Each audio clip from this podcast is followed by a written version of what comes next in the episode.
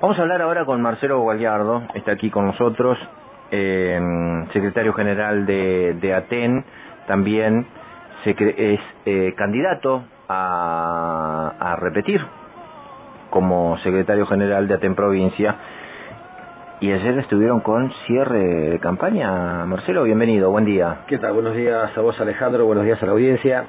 Ayer hicimos un acto de cierre de campaña eh, provincial con la presencia de candidatos y candidatas de las 22 seccionales donde el TEP presenta su propuesta para los próximos tres años, con todos los compañeros y compañeras que integran la lista de congresales acetera, que es una es una parte de esta elección que por ahí a veces queda un poquito fuera de la discusión, porque se concentra todo en, en el debate sobre la conducción provincial y de seccionales y este tema de los congresales acetera a lo mejor no se lo desarrolla tanto y sin embargo tiene una tremenda importancia porque son los compañeros y compañeras que van a, representar a TEN en el Congreso de, de CETERA que se realizan aproximadamente tres al año y donde allí se discuten las políticas que va a llevar adelante la Confederación eh, con relación a los temas nacionales, ¿no? Así que también estuvieron presentes los congresales eh, y obviamente toda la directiva provincial. Un acto muy colorido, con mucha mm, polenta, eh,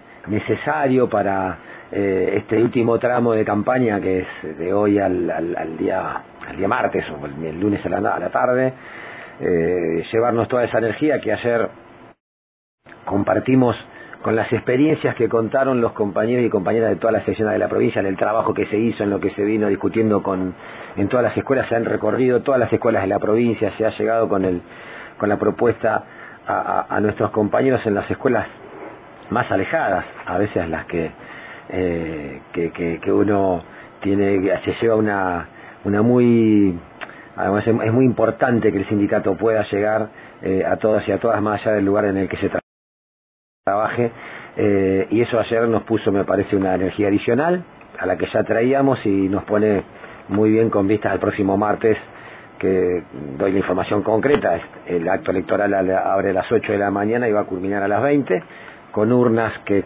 como hacemos siempre, eh, hay urnas fijas, urnas móviles, urnas semifijas.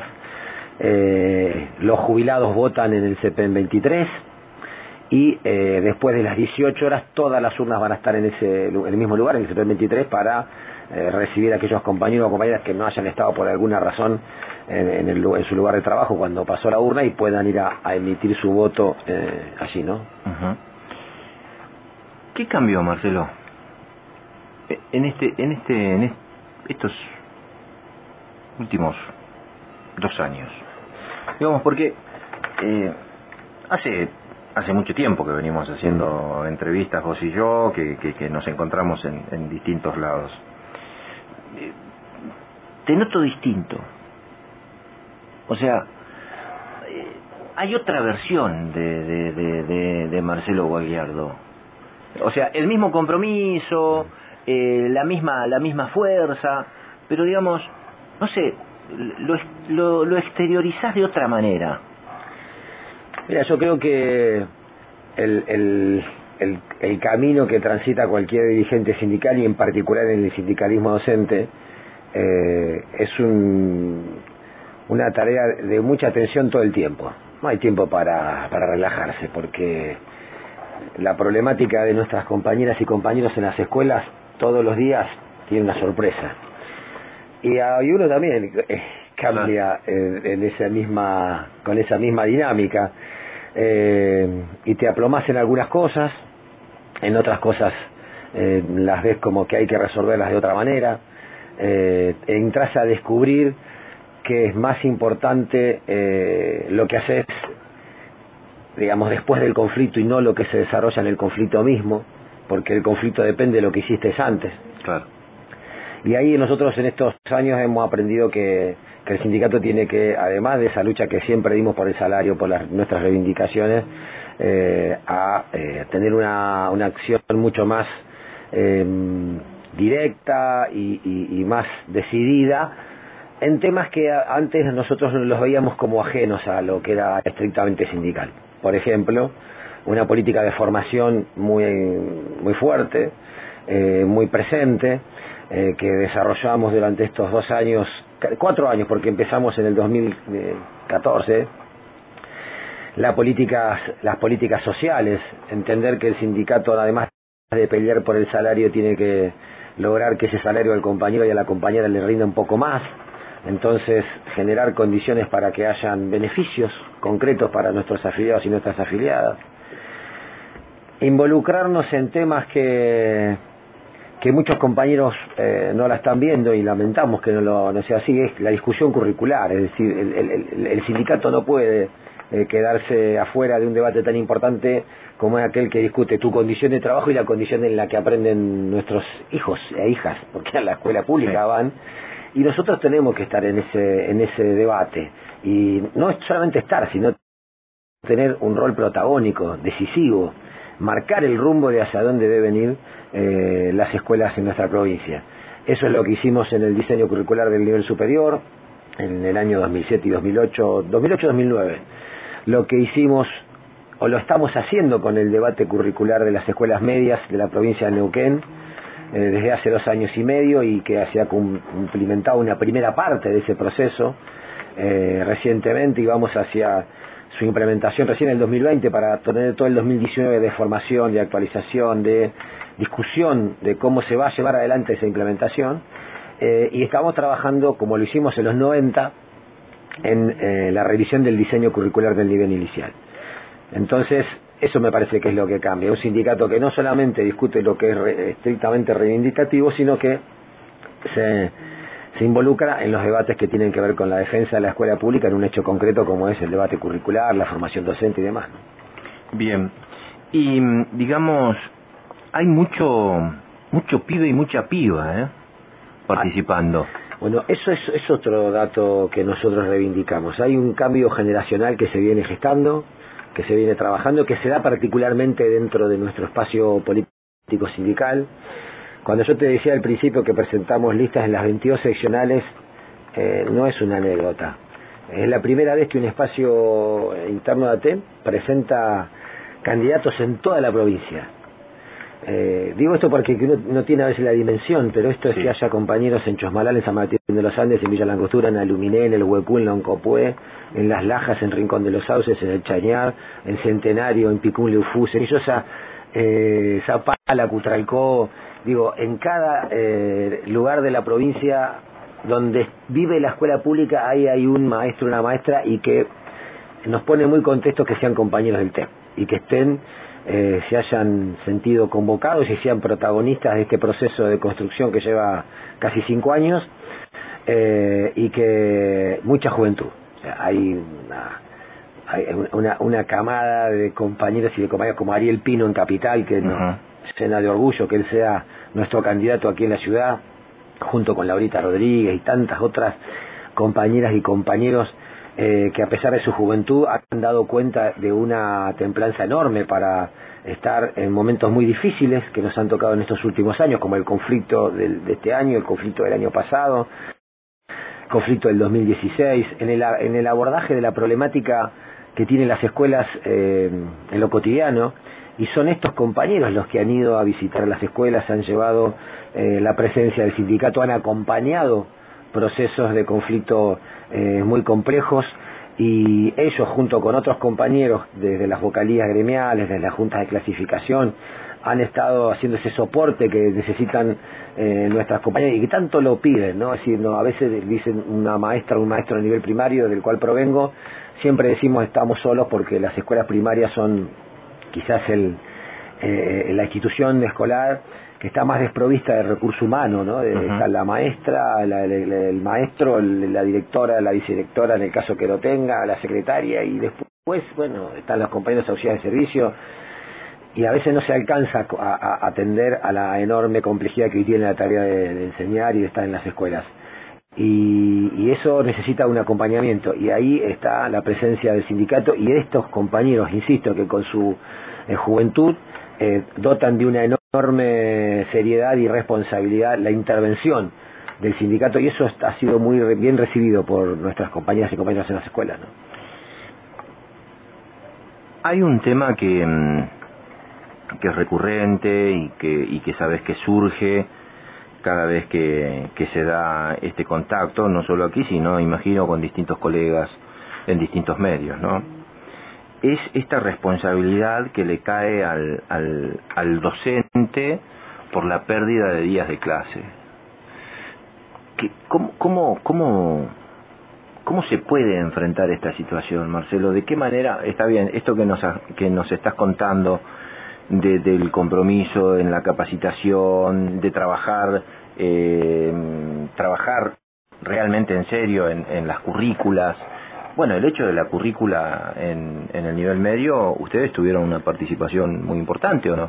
Absolutamente, y, y, y, decisoria, digo, en el armado del dispositivo con que sea un dispositivo participativo donde haya delegados por escuela, delegados zonales, una mesa curricular provincial, con eh, una coordinación de la Universidad del Comahue, que la tiene a cargo la compañera Silvia Barco, una reconocida militante de la escuela pública, que nadie podrá poner en discusión su compromiso eh, eh, eh, con esto y, y, claramente no lo hemos tomado como una cosa más, sino para nosotros ha sido quizás, y está siendo el eje central eh, de, la, de la política educativa de Aten. Uh -huh. eh, entonces, digo, este es, un, es el, el, sindicato que nosotros reivindicamos y que, insisto, creo que reivindica la gran mayoría de nuestros compañeros que han sido, están siendo parte de esta discusión. Ahora, cuando uno habla de, del por qué no podemos tener el calendario completo, sí. porque los que estamos en educación sabemos lo que significa un calendario escolar. Es el tiempo necesario para poder desarrollar determinados aprendizajes, ¿no? Que tienen que ver no solamente con el desarrollo de los contenidos, sino con los, espacios de, de socialización, de encuentro, de trabajo colectivo, lo que significa eh, una experiencia valiosa eh, en términos educativos en las escuelas. Lamentamos enormemente no poder en muchas oportunidades eh, cumplir con ese programa, con esa planificación anual. Y hay muchos factores y nosotros eh, decimos que el principal responsable de esta falencia es eh, la política eh, educativa que lleva adelante el gobierno provincial y el gobierno nacional. ¿Por qué digo esto? Porque si tuviésemos negociaciones salariales oportunamente entre el mes de diciembre y febrero, no deberíamos llegar a mitad de febrero sin, con la incertidumbre de saber si podemos o no empezar las clases es una incertidumbre que no solamente afecta a lo cotidiano de la familia, digamos en términos de perspectiva, qué voy a hacer, en, qué vamos a hacer en marzo, si los chicos van a tener o no tener clases, sino también para quien traba, trabajamos en las escuelas. Para nosotros la planificación es una herramienta esencial de nuestra tarea, como para vos, saber qué, qué, qué, qué día vas a tener para desarrollar determinados sí, temas sí. en tu programa. Bueno, para un maestro, una maestra, es lo mismo. Eh, y no saberlo es una situación de incertidumbre eh, que nos llena de mucha preocupación y nos ocupamos insistiendo en la necesidad de tener ámbitos de discusión responsables, serios y, insisto, en, el tiempo que corresponden para evitar esta pérdida de días de clase que tanto mal eh, nos hacen. Luego es la cuestión de cómo se priorizan los presupuestos. Entonces tenemos pérdidas de días de clases por eh, problemas relacionados con la falta de, calefacción o problemas de electricidad o problemas de, eh, bueno, los que ustedes ya difunden seguramente día a día eh, cuando son noticia en los medios. Pero esto tiene que ver con una falta de, también de planificación, de decir, bueno, cómo vamos a trabajar con el mantenimiento escolar, con las reparaciones solicitadas en su enorme mayoría con el tiempo suficiente por parte de los equipos directivos para poder resolver estas situaciones. ¿Y por qué digo informadas oportunamente por los equipos directivos? Porque los que están al frente de las escuelas son nuestras compañeras y nuestros compañeros. No están ahí nadie de obras públicas, no está nadie de arquitectura escolar, no está ni siquiera, bueno, el cuerpo colegiado, incluso con nuestra claro. propia representación. Los que están en el, en el, en el territorio son eh, las maestras, maestras y estos compañeros con esta mayor responsabilidad que son los equipos directivos. ¿Y quién más que ellos quieren que estas cosas se resuelvan? Por eso la, las informan. Todos los meses, todos los años, al mes de septiembre, octubre, llegan los informes a las, a las supervisiones y a las direcciones de nivel con las necesidades planteadas para el año siguiente. ¿Qué necesito hacer? tengo que arreglar el patio, tengo que el cerco perimetral, necesito la reparación de la cocina. Esto se sabe con anticipación.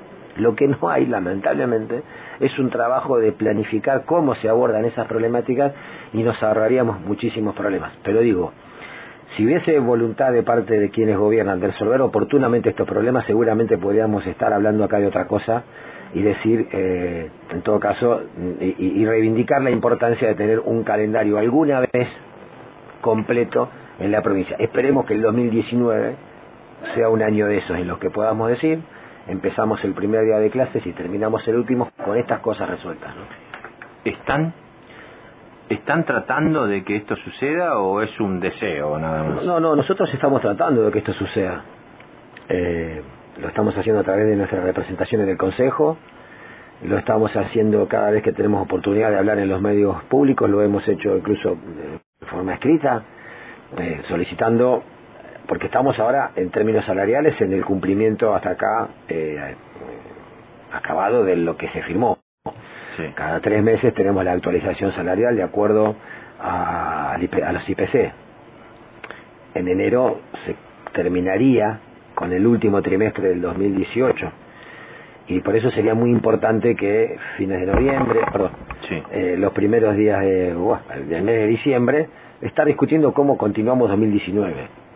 Eso sería muy importante. Ha sucedido otras, en otras oportunidades. Esperemos que este año podamos terminarlo diciendo que eh, a la comunidad educativa de la provincia eh, hay posibilidades de poder empezar el ciclo lectivo como corresponde. ¿no? Y la idea eh, obviamente en los salariales mantener esta este formato, digamos, de actualización trimestral? Nosotros en lo salarial creemos que en términos generales es un acuerdo que nos permite en un tiempo de inflación ir cuidando el, poder adquisitivo del salario, aunque... Lo tenés ahí cortito. Está ahí, bueno, claro. lamentablemente digo, eh, porque la inflación siempre es mayor a la que se mide. Y esto yo no lo atribuyo a ningún maleficio, nada, simplemente que es un dato objetivo. si la inflación hasta septiembre dio 33% aproximadamente promedio, de, diciembre hasta acá, la nafta aumentó el 70%. Eh, los alimentos aumentaron más. Como los índices de inflación se hacen sobre promedio, suelen estar por debajo de, mucho, de algunos... Eh, componentes de la canasta de cualquier familia que impactan fuertemente en el, en, el, en el, en el salario, ¿no? Sí. Pero es lo, es lo mejor que podríamos tener. Digamos. Hoy cualquier sector de trabajadores ha perdido o va a perder durante este año 15 o 20 puntos. Es un año en términos salariales criminal para la clase trabajadora argentina. En este contexto, los maestros, maestras, profesores y profesoras de Neuquén y el resto de los estatales estamos un poco blindados a, esa situación. A fin de año, cuando cobremos enero, vamos a cobrar la inflación que se haya acumulado eh, de, durante este año, que algunos la estiman por encima casi del 45-46%. Así que ese, ese dispositivo o ese mecanismo nos parece que eh, nos ha resultado como, como, como aceptable. Ahora hay otras cuestiones que resolver. Tenemos compañeros en cargos de nivel medio, técnico y superior que están con un retraso en cantidad de puntos. Esto es un tema técnico eh, interno, pero que es de bolsillo, digamos. Hay compañeros que están muy por debajo de la línea de la pobreza en este momento. Tenemos que acomodar algunas de esas relaciones salariales. Eh, hay que resolver temas como, por ejemplo, la movilidad de quienes van a la ruralidad. Nosotros tenemos casi 2.000 compañeras y compañeras que diariamente se trasladan eh, para dar clases en escuelas rurales de toda la provincia y obviamente este costo del combustible hoy hace que muchos de ellos no vayan, no, puedan o no elijan ni siquiera los cargos para cuando son ofrecidos. Por lo tanto, tenemos niños y niñas sin clases. Esto es una cosa que la venimos planteando hace mucho tiempo al gobierno de la provincia. En este año estuvimos más o menos cerca de resolverla.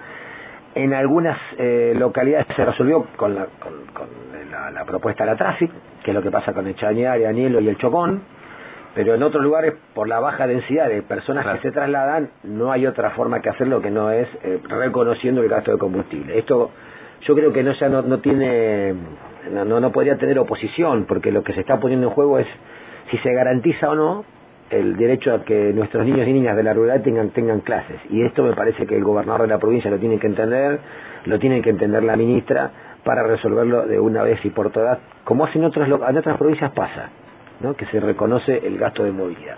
Así que teniendo estas estos temas eh, eh, con posibilidades de ser discutidos, eh, creemos que podría haber condiciones de tener un año distinto. ¿no? Bien. Eh, me decías, día de elección, martes. El día de las elecciones es el martes 13 de 8 a 20 horas. Martes 13, justo martes 13, Marcelo. No, pero No pasa nada. no pasa nada, me parece que es fácil un día de fiesta. Mira, en ATEN tenemos un ejercicio de, de- de- de participación y de elecciones hasta acá era cada dos años, que Claro. tenemos desde nuestra fundación, con un periodo de dos años.